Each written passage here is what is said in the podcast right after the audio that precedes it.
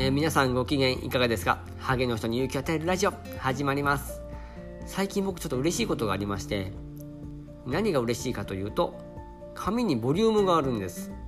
という今日はお話をさせていただきます、えー、今日の配信の題名は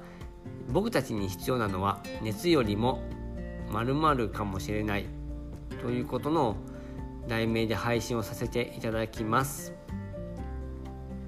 あのボリュームがあるっていうのは僕たち薄毛にとってはですね非常に重要なことでそのボリュームあるなしでは一日のですねあの元気度っていうのは変わってくるんですよね。で薄毛で悩む僕は中学校の時からですね、ま、時からと言います中学校の時とかですねあのドライヤーの熱を当ててですね髪にボリュームをあのつけていたんです、まあ、髪がふわっとするものですからでも結果的にですね髪の水分が飛んで頭皮もパサパサになって、えーと、頭皮に環境にも良くなかったっていうのは今思えば分かるんですけども、まあ、なかなかそのボリュームをふわっとさせるっていうところには勝てないものがあってずっとそれを続けていました、まあ、髪に良くなかったんですよね。で最近ですね僕ボリュームがあるんですよ。でえっとそれはなぜかというと結果的になんですけど水を飲み始めたんですね。で2ヶ月前の7月19日に僕カテキン入りの濃いお茶を2年間飲み続けた結果っていう配信をさせていただきましてお茶を飲み続けた結果髪の毛は増えませんでしたっていう話をさせてもらったんですね。であのまあ、カテキンが、えーと、血をサラサラにして、えー、血流も良くして、えーと髪にもいいんじゃないかっていうふうにも思っていましたしまあ、結果的に、え悪くはないんですけれども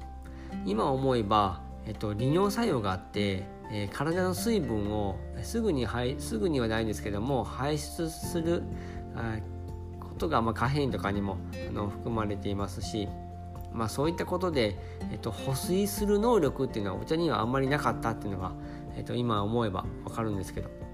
でそれ以降何かを飲み物にしようかと考えた時に水に切り替えたんですね。で僕2ヶ月間ちょっと高級な飛騨天領水っていうのを飲んで、えーと、いました。1日大体1リッターぐらいなんですけどもこの飛騨天領水って結構飲みやすくてですね一度飲んだら意外とやめれないぐらいすごく美味しいお水です、まあ、違うミネラルウォーターも飲むんですけどまあ、ずっと飛騨天領水を2ヶ月間飲み続けています、まあ、その結果なのかもしれないんですけども結構髪にですねボリュームがありますもう少もう1点変えたとすれば洗髪時にあのブラシを使って洗ってるっていうのがありまして、まあ、その2個ぐらいですねこの2ヶ月間で変えて明らかにボリュームが、えーと出たっていう、まあ、結果になってるんですね。で育毛の、あのインターネットとかと、あの見ましても僕も詳しく、えっとま、調べたことがなかったんですけどやっぱりですね水不足では髪は作られないというネット情報っていうのは意外と本当に多くてですねで育毛のために水を飲みましょうということがあの多くのあのサイトとか、まあ、本とか AGA クリニックでも言われてはいます。でやっぱりあの人の体って6割以上がま水でできているっていうのもありますし、えー、生命活動をサポートしてるのも水が、えーと、必要だとあの多くの、えーと、サイトでも書かれていますねで体内を巡る血液やリンパ液も主成分は水であって育毛に必要な栄養や酸素は水によって運ばれると、えー、必要な水分はミネラルウォーターなどの。純粋な水で補給するのがベストですよっていうところも多くの記事にありますのでまあ、そういったことでですね、あのまあ、栄養素を運ぶために、えーと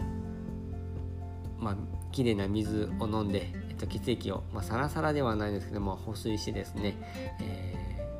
ー、必要があるというのを、まあ、改めて分かりましたのででその結果僕もちょっとボリュームがあるものですから、まあ、これをちょっと続けてですねあのまた皆様に、えーと経過報告をさせていただきたいなというふうに思っております。えー、と今日はですね、えー、僕たちに必要なのは熱ではなく〇〇かもしれないということであの水かもしれない ですねで一つ、まあ、先発にブラシも含めてますので、これからまた、えご報告させていただきます。まずはですねこの中間報告ですね、え参考になればと思います、まあ、ちょっと水の関係で、え